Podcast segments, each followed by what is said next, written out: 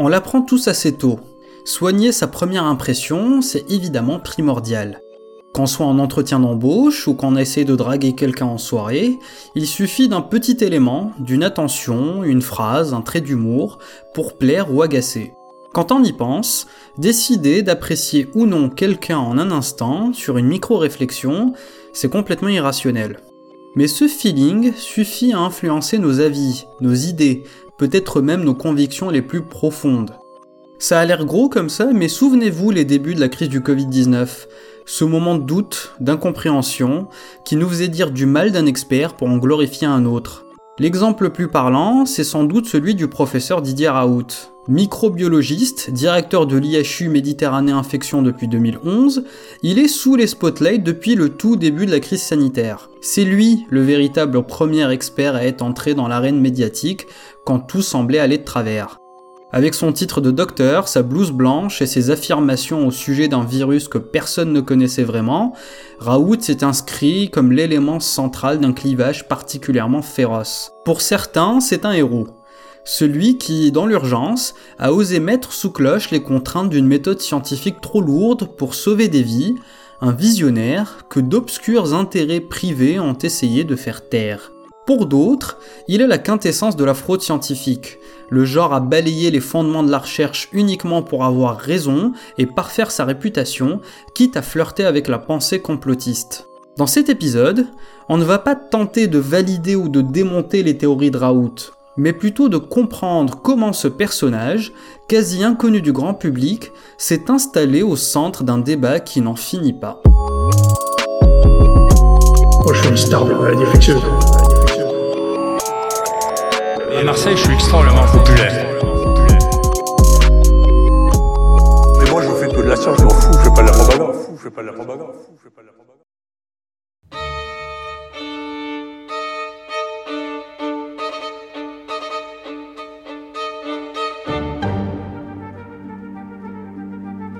Pour comprendre comment Raoult est devenu Raoult, il faut d'abord revenir sur l'histoire, assez rocambolesque, de son prétendu traitement anti-Covid. C'est le 25 février 2020 que son nom commence à émerger dans la presse et les réseaux sociaux. La France connaît alors ses premiers cas positifs au Covid-19, mais le scientifique marseillais prédit, lui, plutôt prématurément, une fin de partie pour le virus grâce à la chloroquine. avec 500 mg de chloroquine par jour pendant 10 jours. Il y a une amélioration spectaculaire et c'est recommandé pour tous les cas cliniquement positifs d'infection à coronavirus chinois. Donc c'est probablement l'infection respiratoire la plus facile à traiter de tout. Pourtant, la communauté scientifique est loin d'être emballée par cette annonce. La première étude publiée sur le sujet par l'équipe de l'IHU en mars 2020 est sévèrement critiquée. C'est surtout sa méthodologie qui est jugée hasardeuse, l'étude manque cruellement de rigueur scientifique et elle est vite considérée par les chercheurs du domaine comme une impasse. Didier Raoult ne convainc pas ses pairs, il en agace même certains, à l'image d'Hervé Seyss, biologiste et chercheur au CNRS à Montpellier. Effectivement, ça a l'apparence de la science, ça ressemble à de la science, ça a l'odeur de la science. Mais il faut pas juste euh, se laisser impressionner par la blouse blanche et par les graphiques dans l'article. Finalement, euh, il y a eu beaucoup de, de fraude, de manipulation dans, les données de cet article pour faire croire qu'il y a un effet de la chloroquine. On a peu l'habitude de le voir au grand jour, mais ce débat sur l'efficacité de l'hydroxychloroquine contre le Covid-19 n'a en fait rien d'exceptionnel. C'est même dans la droite ligne de ce que Karl Popper appelle la coopération amicalement hostile des citoyens de la communauté du savoir. La controverse scientifique, c'est normal, c'est même souhaitable. C'est de la discussion, des avis contradictoires que naît le savoir. Mais dans ce cas précis, la polarisation du débat a rendu une bonne partie de la population complètement hermétique à toute forme de contradiction. Le 27 mars 2020, un sondage au Doxa désigne même Didier Raoult deuxième personnalité préférée des Français. Un fait étonnant dans un baromètre qui ne compte habituellement que des personnalités politiques. Malgré les critiques, parfois véhémentes, Didier Raoult garde ce qu'on pourrait appeler une fanbase extrêmement fidèle. En cohérence avec son image de chercheur iconoclaste, de scientifique rebelle, l'icône Raoult va même jusqu'à claquer la porte du conseil scientifique le 24 mars 2020. Conseil justement formé pour lutter plus efficacement contre la pandémie, Mais voilà, ses camarades ne sont pas forcément convaincus par ces hypothèses, et ça, Didier Raoult ne le digère pas. C'était pas compliqué de dire, parce qu'il y a des gens qui adorent faire des essais, pourquoi ils n'ont pas fait un essai hydroxychloroquine azithromycine contre placebo, je comprends pas. Et c'est un des reproches majeurs que j'ai fait de ce, ce conseil scientifique, c'est que tous les essais avaient été décidés avant qu'il y ait la moindre réunion du conseil scientifique.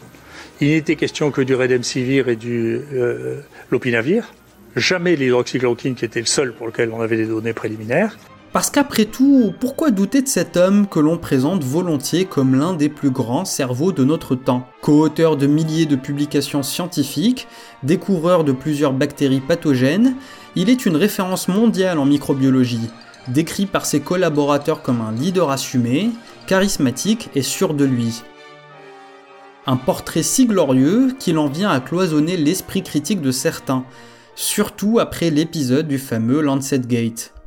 Une méta-analyse, publiée fin mai 2020 par la prestigieuse revue scientifique de Lancet, considérait l'hydroxychloroquine comme un facteur aggravant chez les patients Covid-19. Un argument de poids qui aurait pu mettre définitivement fin au débat. Mais assez vite, des critiques se font entendre sur la fiabilité de cette étude, des enquêtes, comme celle de la revue spécialisée de Scientist, mettront en lumière le rôle de Surgisphere, une obscure société qui a fourni une base de données complètement tronquée pour plusieurs études importantes sur le SARS-CoV-2. La polémique aurait dû s'arrêter là, d'autant que le Lancet a fini par se rétracter quelques jours plus tard en expliquant les raisons de cette invraisemblable erreur. Pourtant, l'explication la plus souvent retenue par le grand public reste celle de la manipulation, pour ne pas dire celle du complot c'est la plus grosse escroquerie scientifique que j'ai vue de ma vie. Et que qui que ce soit ait vu de sa vie, le, truc du Lancet Gate. L'affaire va même aller au-delà, lorsque des personnalités du monde médiatique mettront leur vernis de responsabilité au service de cette thèse. On pourrait notamment citer Yves Tréhard, directeur adjoint du Figaro, ou l'avocat polémiste Gilles William Goldnadel, qui ne vont pas hésiter à dénoncer avec fracas ce fameux Lancet Gate. Mais c'est un scandale international, je ne comprends pas que ça soit pas le titre principal de tout ce qu'on voit. C'est-à-dire qu'une revue scientifique, adoubée par toutes les académies de médecine, adoubée par tout le monde, publie un tel mensonge, un trafic. Mais il est là le scandale. On sait maintenant que l'étude du Lancet était scandaleuse. Et beaucoup de gens, moi je suis pas spécialement complotiste, mmh. beaucoup de gens pensent, au-delà du professeur Raoult, que la chloroquine, son principal défaut, c'est de ne coûter que 3 francs de balle. Et que par conséquent, il y a une logique commerciale, il y a une logique commerciale à imposer d'autres choses. Mmh.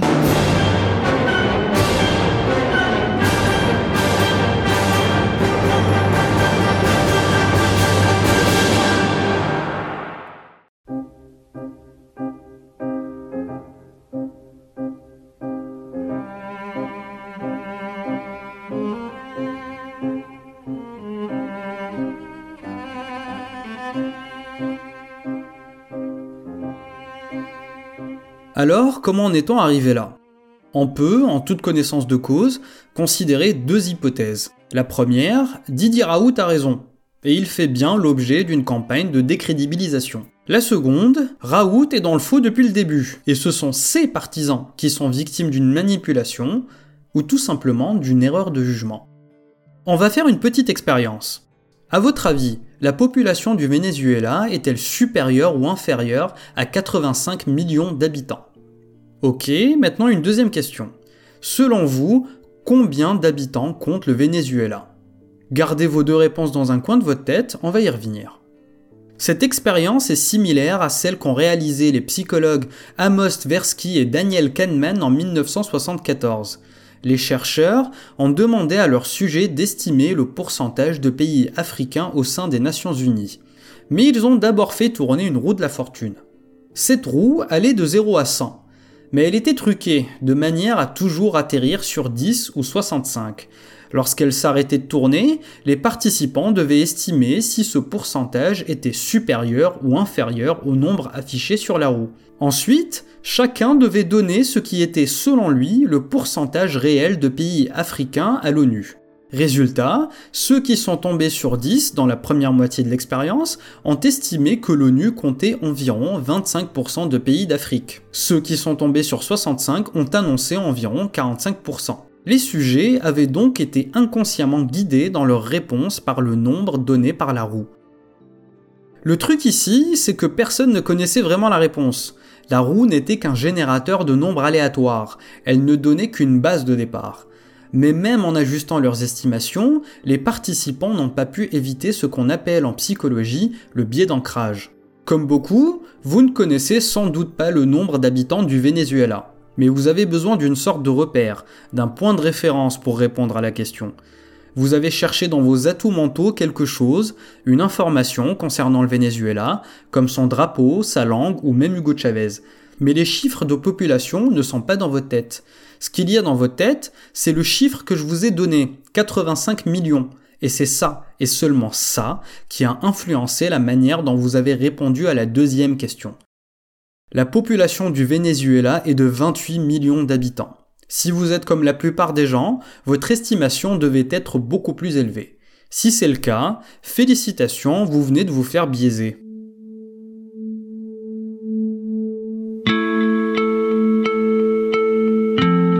Kahneman et Tversky ont étudié durant des dizaines d'années la façon dont les individus font évoluer leur jugement face à des faits complexes et incertains. Même si un individu est exposé à de nouvelles informations qui démontrent que les données passées sont imparfaites ou même inexactes, il garde en mémoire la première information reçue et tente d'ajuster son jugement. La première info dont on pourrait se souvenir concernant Didier Raoult tient en une phrase. La chloroquine est un traitement efficace contre le Covid-19.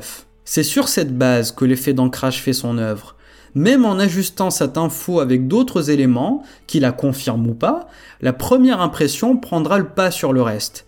Surtout s'il s'agit d'un illustre chercheur qui crie au complot. C'est ce qu'on appelle un biais cognitif, une distorsion dans le traitement de l'information, une erreur humaine et absolument inconsciente. Mais mettre cette croyance en un traitement contre le Covid uniquement sur le dos du biais d'ancrage serait aller beaucoup trop vite. Dans le cas de Didier Raoult, la popularité, c'est-à-dire la manière dont on perçoit, considère et décrit sa personnalité, est aussi un facteur à prendre en compte. On va tenter une petite mise en situation. Vous êtes cadre dans une grande entreprise et on vous demande d'évaluer deux de vos subordonnés en vue d'une promotion. En chef appliqué, vous passez en revue les performances des candidats. Et comme c'est un poste de manager qui est en jeu, vous prenez en compte les qualités qu'on leur attribue au sein de l'entreprise. Du coup, le candidat numéro 1 est décrit comme sérieux, compétent, sociable, confiant, travailleur, motivé et dynamique. Le candidat numéro 2 est lui décrit comme réfléchi, expérimenté, affable, anxieux, appliqué, enthousiaste et énergique. Alors, qui choisissez-vous? Si vous n'êtes pas tombé dans le panneau, votre choix a dû naturellement se tourner vers la première candidature. Et si vous n'avez pas vu le piège, pas d'inquiétude, vous n'êtes pas plus naïf que la moyenne. Les deux listes d'adjectifs étaient en fait quasi similaires, à une nuance près. Le premier candidat était décrit comme confiant, tandis que l'autre était jugé anxieux. Ce test s'inspire en fait d'une expérience beaucoup plus rigoureuse et qui a fait date dans le monde de la psychologie sociale. En 1946, le psychologue Solomon Ash a tenté de mettre en évidence un mécanisme qui affecte énormément notre capacité à percevoir les gens tels qu'ils le sont vraiment. Le chercheur a réuni un panel de sujets qu'il a divisé en deux groupes.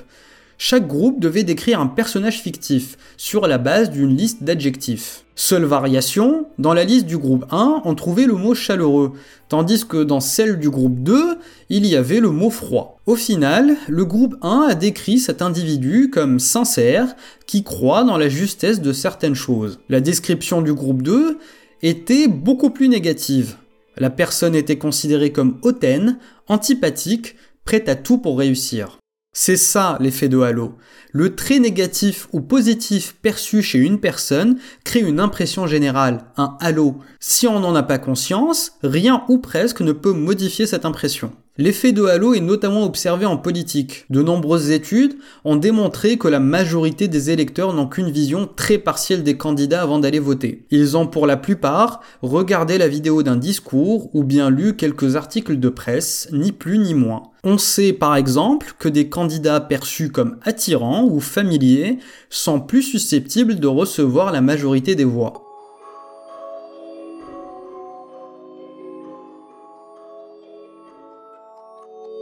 Contrairement à une croyance répandue, l'erreur de jugement n'a rien à voir avec l'intelligence ou la perspicacité. L'ancrage, comme l'effet de halo, en est tous victimes, sans exception.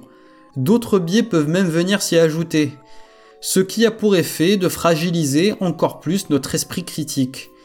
Parce que ces biais ne rendent pas seulement invisible votre manque de perspicacité, ils vous encouragent à aller plus loin. Votre incertitude se transforme en certitude absolue.